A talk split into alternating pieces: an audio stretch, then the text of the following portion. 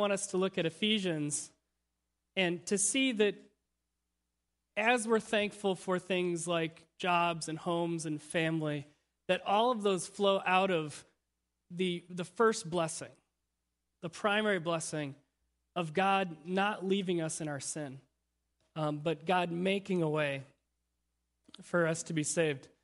Um, we're going to be just in the first six verses of Ephesians chapter 1. And I'm going to read that. And then, sort of where we're going, I want to say a couple things about the first two verses because a lot of times we skip those um, because, you know, the greeting and, and who it's written to and by. Um, but then move into uh, talking mostly about uh, verses 3 through 6 for the rest of the time. So uh, let me read Ephesians 1, verses 1 to 6. Paul, an apostle of Christ Jesus by the will of God, to the saints in Ephesus, the faithful in Christ Jesus. Grace and peace to you from God our Father and the Lord Jesus Christ. Praise be to the God and Father of our Lord Jesus Christ, who has blessed us in the heavenly, heavenly realms with every spiritual blessing in Christ. For he chose us in him before the creation of the world to be holy and blameless in his sight. In love, he predestined us for adoption to sonship through Jesus Christ, in accordance with his pleasure and will, to the praise of his glorious grace, which he has freely given us in the one he loves. Let me pray as, as we begin. Father God, that you would open up your word to us today that we would once again hear the incredible story of your glorious grace. God, guide my mind and my mouth that I would bring your truth this morning, that it is not just what I think, but God, that it would be your truth to be played out in our lives. God, give me your grace and uh, grant me the wisdom of your Holy Spirit this morning. Jesus' name, amen. Um, Ernie, go ahead and go back. No, you can leave it down. But I just want to say a couple things about verses 1 and 2 and follow along there before we get in. But first of all, that Paul is writing this to the Ephesians, and he calls himself an apostle of Christ Jesus by the will of God. And that Paul sees himself, don't mind the man behind the screen. Paul sees himself as being sent out by God, by God's will, that God has a plan for Paul's life. Okay, and and the reason that I say this, the reason that I want to look at these first two verses, which are co- so commonly skipped, is that a lot of times the first couple verses give us hints as to what is coming later. It's sort of like, hey, pay attention for this sort of thing because it's going to come back later in the rest of the book. So the first thing is that that Paul sees his job as an apostle as coming from the will of God, that God has given Paul this responsibility, that God said, Paul, this is what you are going to do for me. Secondly, I want us to see the repetition of Christ that Paul is an apostle of Christ Jesus, that the believers in Ephesus are faith are faithful believers in Christ Jesus. And that the grace and peace from Paul to the Ephesians is in Christ Jesus. Now, one of the things as we're talking about when we study our Bibles is that when something's repeated a couple times, that means it's important. And within two verses, we have Christ Jesus repeated three times. So Jesus might be important to what Paul's going to say. Uh, next is that he calls the Ephesians God's holy people, or to the saints in Ephesus. And, and the idea here, and this is an idea that's going to come up later, and we'll see this, is that number one, this shows continuity to the Old Testament because Israel was called God's holy people. Also, that we are made holy so that we can be in a relationship with God through Christ's death on the cross. And that we're also God's holy people, and that He says, Look, live like me, live holy lives. And this is going to come up this is going to come up as we continue on here. Next, they're called the faithful in Christ Jesus. That people have a relationship with Jesus through faith, not through who their parents were or how nice they are or how much money they have, but by faith. And that he greets them by saying, Grace and peace to you. And, and what is helpful about that is that grace was a way that a Gentile or a Greek person would start a letter, whereas peace would be a word that a Jewish person would use. And so you have a Greek or a Gentile greeting and a Jewish greeting, and showing that, because in the Jewish mind, you're either a Jew or you're not a Jew. Okay, there's no third category. So, what Paul in this greeting is saying, all of us together are the people of God, regardless of our country of origin, regardless of where we come from, regardless of the color of our skin, so on and so forth, but that all those people are God's people. Now, I want to move on from there because I don't want to spend too much time, but those things are what we're going to look at today in the rest of our section of text. Verse 3 that, that every blessing is from God. Okay? We're going to see how we need to be thankful for God's saving grace. But first, we need to recognize that every blessing is from God. Verse 3 says this Praise be to the God and Father of our Lord Jesus Christ, who has blessed us in the heavenly realms with every spiritual blessing in Christ. Now, the first thing I want us to see is that where it says praise there, it could also say blessed be the God and Father of our Lord Jesus Christ. But in the updated English, it's easier for us to say praise be. Um, so, what you have, if you wanted to literally translate that, is blessed be the God and Father of our Lord Jesus Christ, who has blessed us in the heavenly realms with every spiritual blessing. Again, what's the main point of the verse where the same word's repeated three times? That blessing comes from God. And, and when the Bible talks about us blessing God, okay, it's not like we're like, hey, God, you know, I'm going to bless you because I'm awesome and you need me to bless you. No, when the Bible says things like, bless the Lord, O my soul, and all that is within me, bless his holy name, what that means is not that we're actually blessing God, that He needs anything from us, but that we recognize that He is the one who gives every blessing. So, in recognizing His blessing, we worship Him. Okay, and that's the first point I want to see that, that every blessing is from God, so we must worship Him for providing everything that we would need. Every spiritual blessing in Christ. God provides everything we need, and the proper response to that is worship. When we worship, we are realizing and recognizing how big and awesome and great God is. That's worship when we say, God, you have blessed me with so much that I must respond. That's what worship is. That's what it is at its core whether that is with singing, as we've done this morning, whether that's in prayer, or whether that's in living our lives as worship. We do it in response to how God has blessed us. The next thing I want us to see in how God blesses us is not only that our response would be worship, but that it says God has blessed us. And you might be thinking, okay, Jim, that's a really small detail. But first of all, God does want to bless us. A lot of people see God as wanting to spoil our fun. You know, well, I can't party because now I believe in God.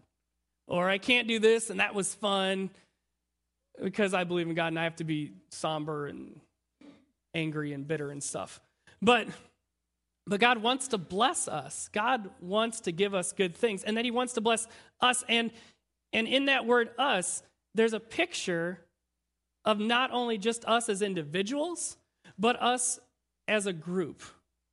that when we have a relationship with God, it is on an individual basis, but it's also on a corporate basis. That we as the church, that we as the family of God, have a relationship with Him. And that as a family, that we need to love one another, that, that God does not just save us so that we can live out in the desert alone, but God saves us into a community.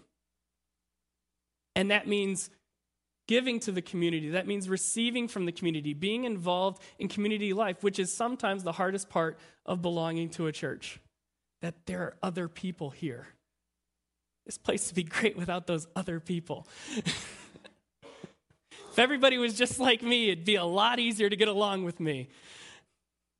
Well, sometimes. But but that God blesses us as the church. That God created the church to be his people. And that's something that Paul takes very seriously. That we're called to be into community with one another.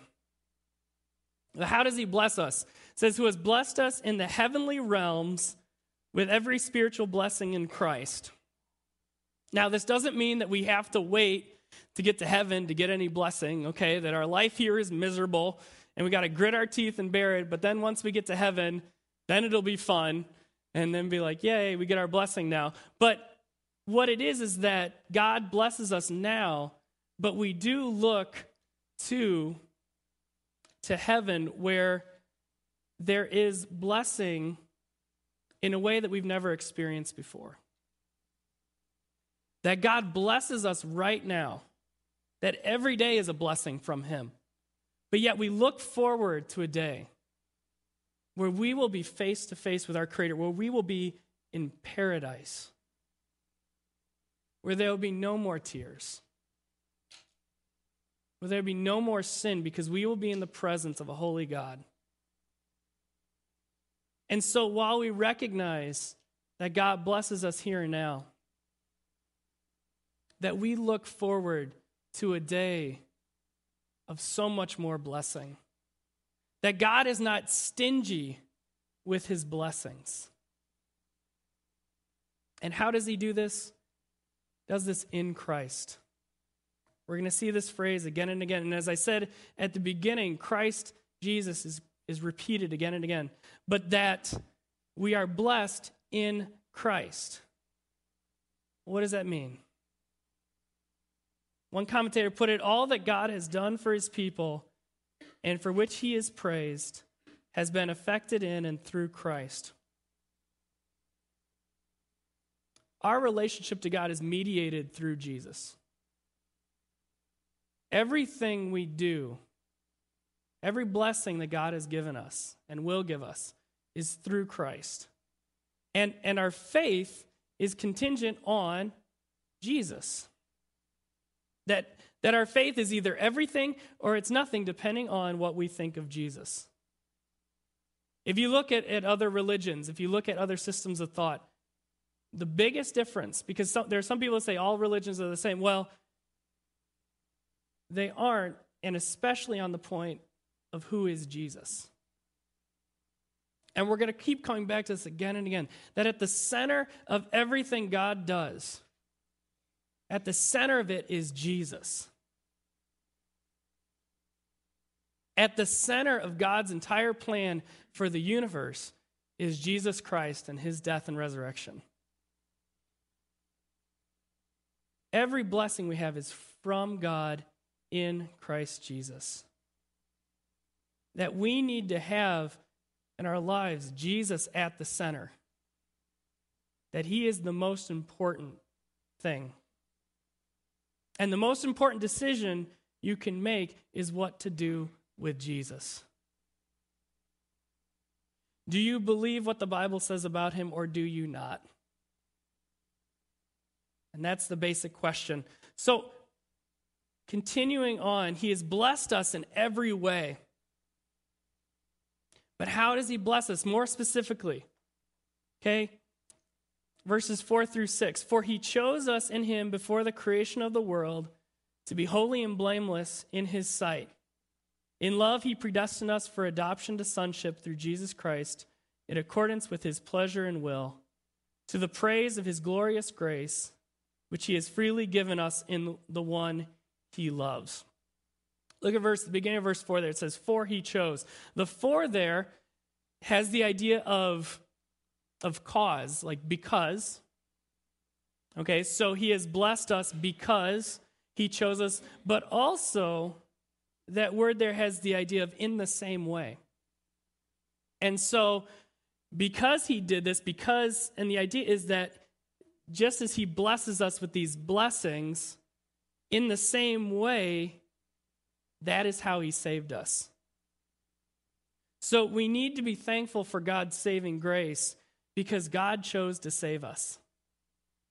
That in wanting to bless us and wanting to not leave us in our sin, God chose to save us. Now, let me pause here, and I know that, that some of these words here can cause uh, some disagreement as to what they exactly mean, and I want to be um, I want to be sensitive to that, and I want to be open to that. And so, I invite anyone if you uh, if you have some thoughts for me afterwards, uh, you can come make an appointment, and we'll have coffee at Happy Thoughts and talk about it. But I, what I want to focus on here is is what are some things that this text must be saying. Okay, and I'm not going to focus on some of the minutia, but but I want to see what is the Bible trying to say? It's because this is what the Bible says, and and I want to be faithful to what this word is saying. And so it says, For he chose us in him before the creation of the world. And, and the way I want us to think about this, because I think how you think about God choosing us changes um, your feelings about it. The thing I want to focus on is when it says God chose us, is that God took the initiative. When we were dead in our sin, we didn't help ourselves. We needed God to take the initiative and choose to come to our rescue. The, the best illustration I can think of this, uh, it comes from Jesus and his story of the prodigal son. And near the end of the story of the prodigal son, this, the younger son is coming back. He's been living in Vegas for a while and uh, comes to his senses and decides, I'm going to come back to my father. But this is in the details in this story, too. The father is out there looking for him, he's waiting for his son. And as he sees the son come back, the father runs out to him. Now, if you are a wealthy first century Palestinian male, you do not run, okay? and that's an important part of that story. But that, that the father runs out, and before the son can say anything, the father welcomes him back into his family. Before the son can even say anything about what he's done, the father says, You're my son you're coming back. And that's how I want us to see this in that when it says that God chose us, He says, You are mine. And we don't earn it. We don't uh, somehow make God take us back. But He runs out and He says, You're mine. You are my son, or you are my daughter. So, how did he choose us? One, he chose us in Christ. And I said this before, this is going to keep coming back. And Paul wants to keep reiterating that at the center of God's plan for the world is Christ. That you don't have salvation without Christ. That God decided, as we'll see in a second, before the creation of the world, that he would send Jesus to die on our behalf that God's plan for the entire universe is centered around the person of Jesus Christ and his death and resurrection. Now, let me pause here and ask this question. We're going to come back to it at the end as well. But Is this the center of our plans for our lives? Jesus Christ dying on the cross was at the center of God's plan for the entire universe before time began. So that might mean it's important. I want us to ask ourselves and be really honest with ourselves is the death and life and resurrection of Jesus Christ at the center of everything that we do? Does it have the place of importance that it needs to have? How also did he choose us? He chose us before the creation of the world. Before we could do anything to earn being chosen, God chose us. Uh, an illustration I use with, with the students when we come up to verses like this is the idea of cosmic kickball. And I have them picture um, gym class and people choosing uh, teams for kickball. And I say, this is not how God works.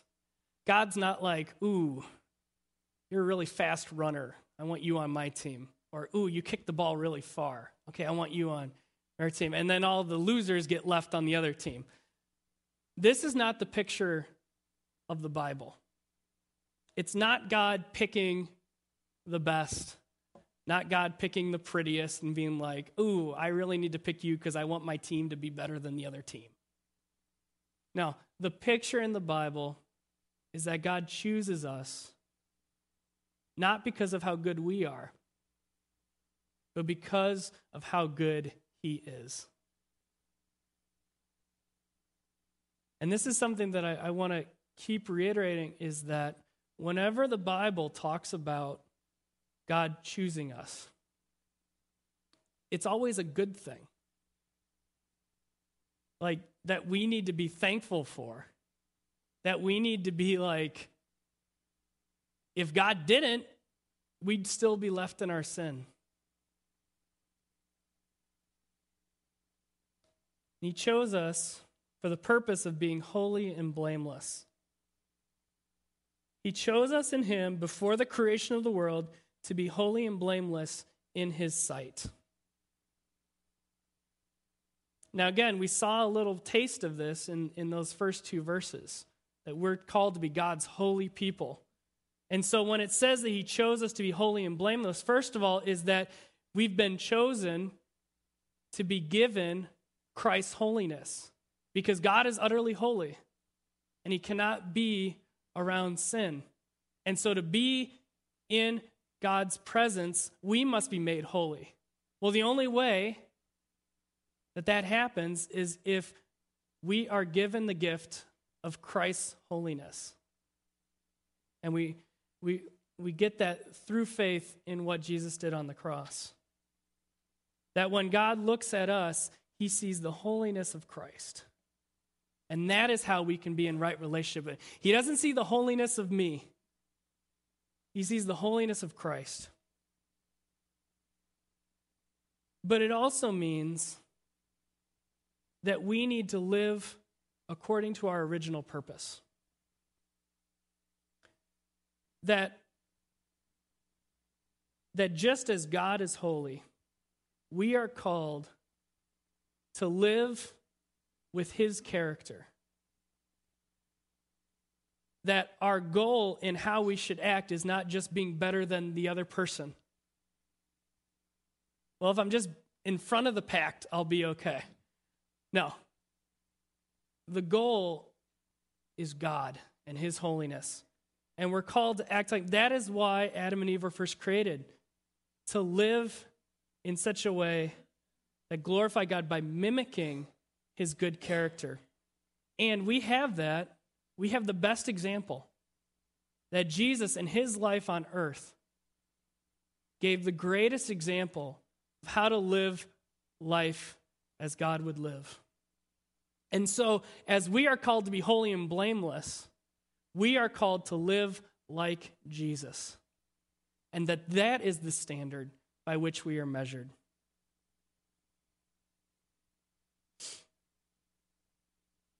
How else has he chosen us? It says, end of verse 4, verse 5 In love, he predestined us for adoption to sonship through Jesus Christ. Now, again, predestined, uh, predestination, these can be uh, words loaded with emotion.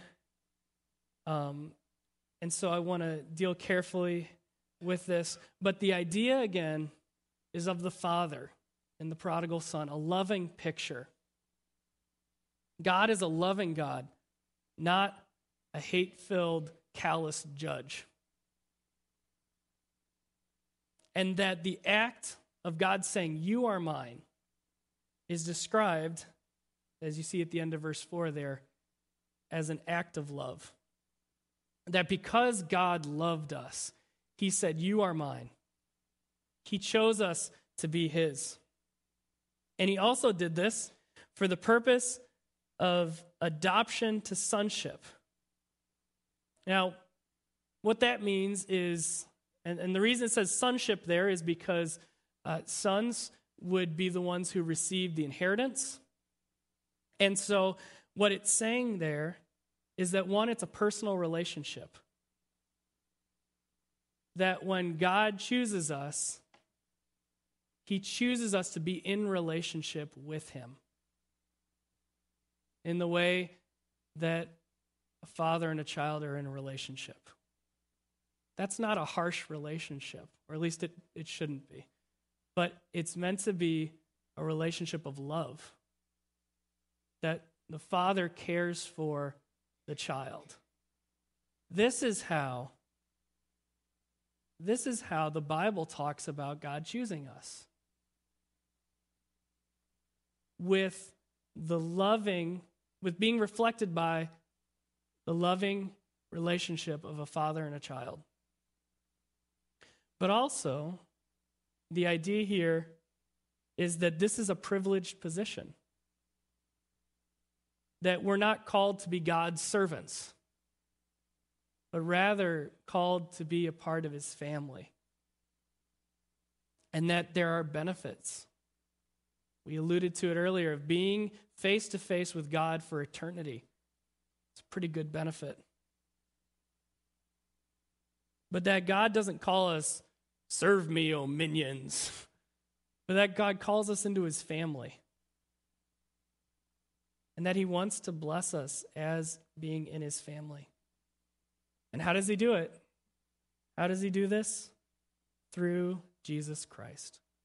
Again and again, Paul is emphasizing that Jesus is important to this story. That God wanting to bless us, that God wanting to be in right relationship with us happens through Jesus Christ. And it says, in accordance with his pleasure and will. So, number one, according to his will, that God planned for this to happen. He didn't just stand there one day and be like, you know, I should save mankind. You know? Oh, yeah, we'll let some of them in. Okay, we'll let some of the taller ones in. I don't know. or at least the ones that are good at basketball. Okay, I need to watch something for eternity, so we'll save all the basketball players. No, God had a plan. And before we saw that it was done before the creation of the world, that this did not surprise God. That your decisions do not surprise God. But that He said, You are mine. And it was also according to his pleasure. Again, God is not some old guy living in the clouds who, when you mess up, throws a lightning bolt at you. That's not the picture of God. Picture of God says, I love these people. I want to save them so that they will be in relationship with me for eternity, so that I can bless them for eternity. God enjoys being in relationship with us. Now, I may know that he's the only one who enjoys being in relationship with me sometimes, but that's the point. It's not just that God's like, well, I have to save these guys because I created them, but he enjoys it. He wants to save us. And that it is done for worship. Look at verse 6. To the praise of his glorious grace. That God has saved us, God has brought us into relationship with him. That when we recognize how great a gift that is, that we must respond with worship. Worship in all its forms. That at the center of our lives is worship for God.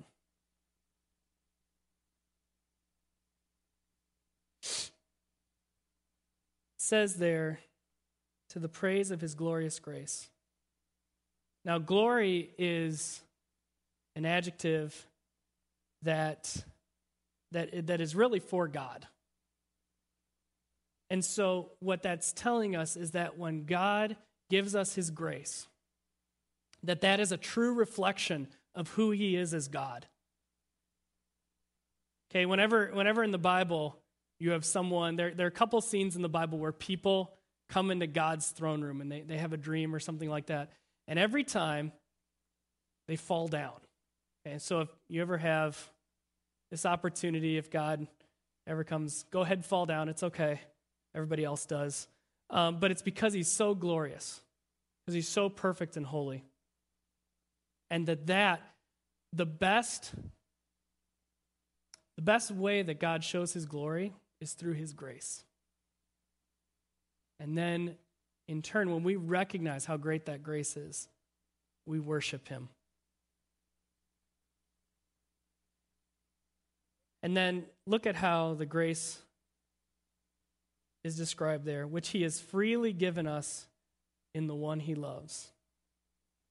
The grace with which he has graced us, freely given, in the one he loves. Emphasis on the idea that God's grace is freely given, that we do not earn it, that we must rely on his grace.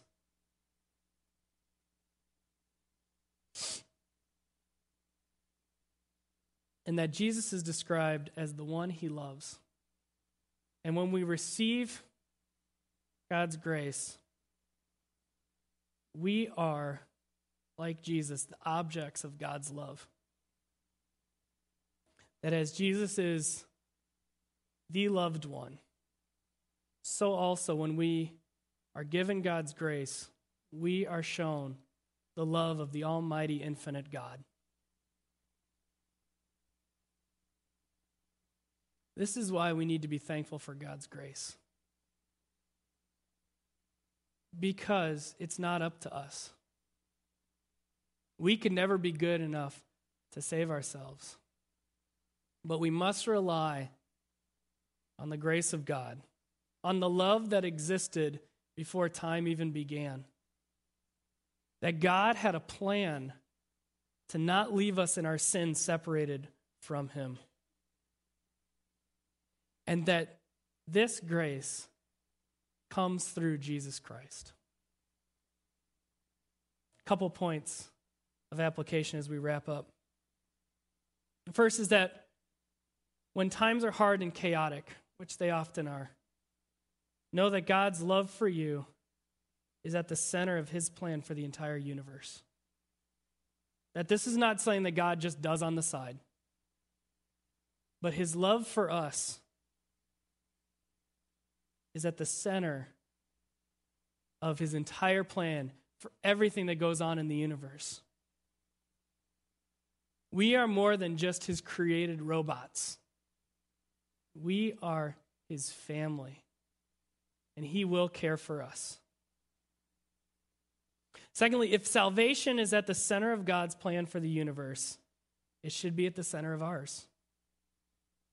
Everything we do must be prompted by and motivated by God's plan of salvation. That God wants to be in relationship with sinners. Everything we do must be run by that. Thirdly, related to that is that Jesus, the person and work of Jesus, is at the center of God's salvation.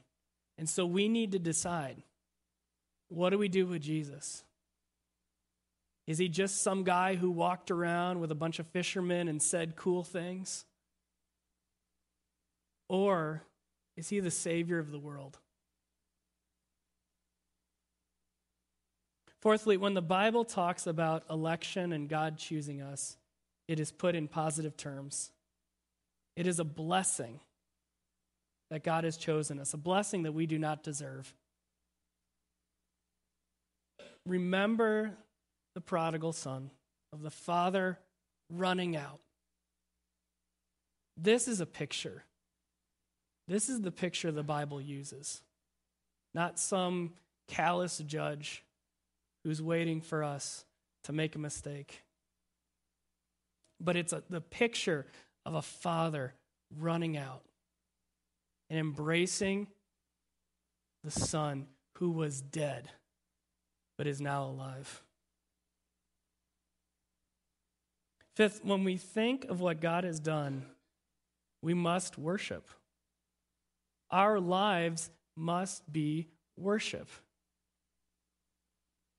We don't do things so that people will just think we're cool or that people will think highly of us and we have a good reputation. It's more than that. It's our reputation with God. What God thinks about what we're doing. And that we worship Him by following Him and doing what He desires. And lastly, let, let me close by saying this that this is a story of hope. And we are the only ones to offer real hope in this world. That we live in a world screwed up by sin. There's war, starving children, split homes, violence. That's one thing you don't really have to convince people of that this world is screwed up and that this world is screwed up by sin, and that we have a God who didn't leave it that way. We have a God who did not leave us and this world dead in the sin, and that He made a way. And there's a lot of people out there, I'm sure you know some, that just have no hope. that, that their view of the world is that this is it. And it's not that good to begin with because there are hard times, there are strained relationships, there are huge epidemic problems of disease and war. But we know there's something more. That we have a God who ran out to us that brought us back into his family, and that one day we will see face to face. And that is the story, that is the true story we offer to people we do not know. That we offer Jesus Christ who will save them from their sins. Let's pray.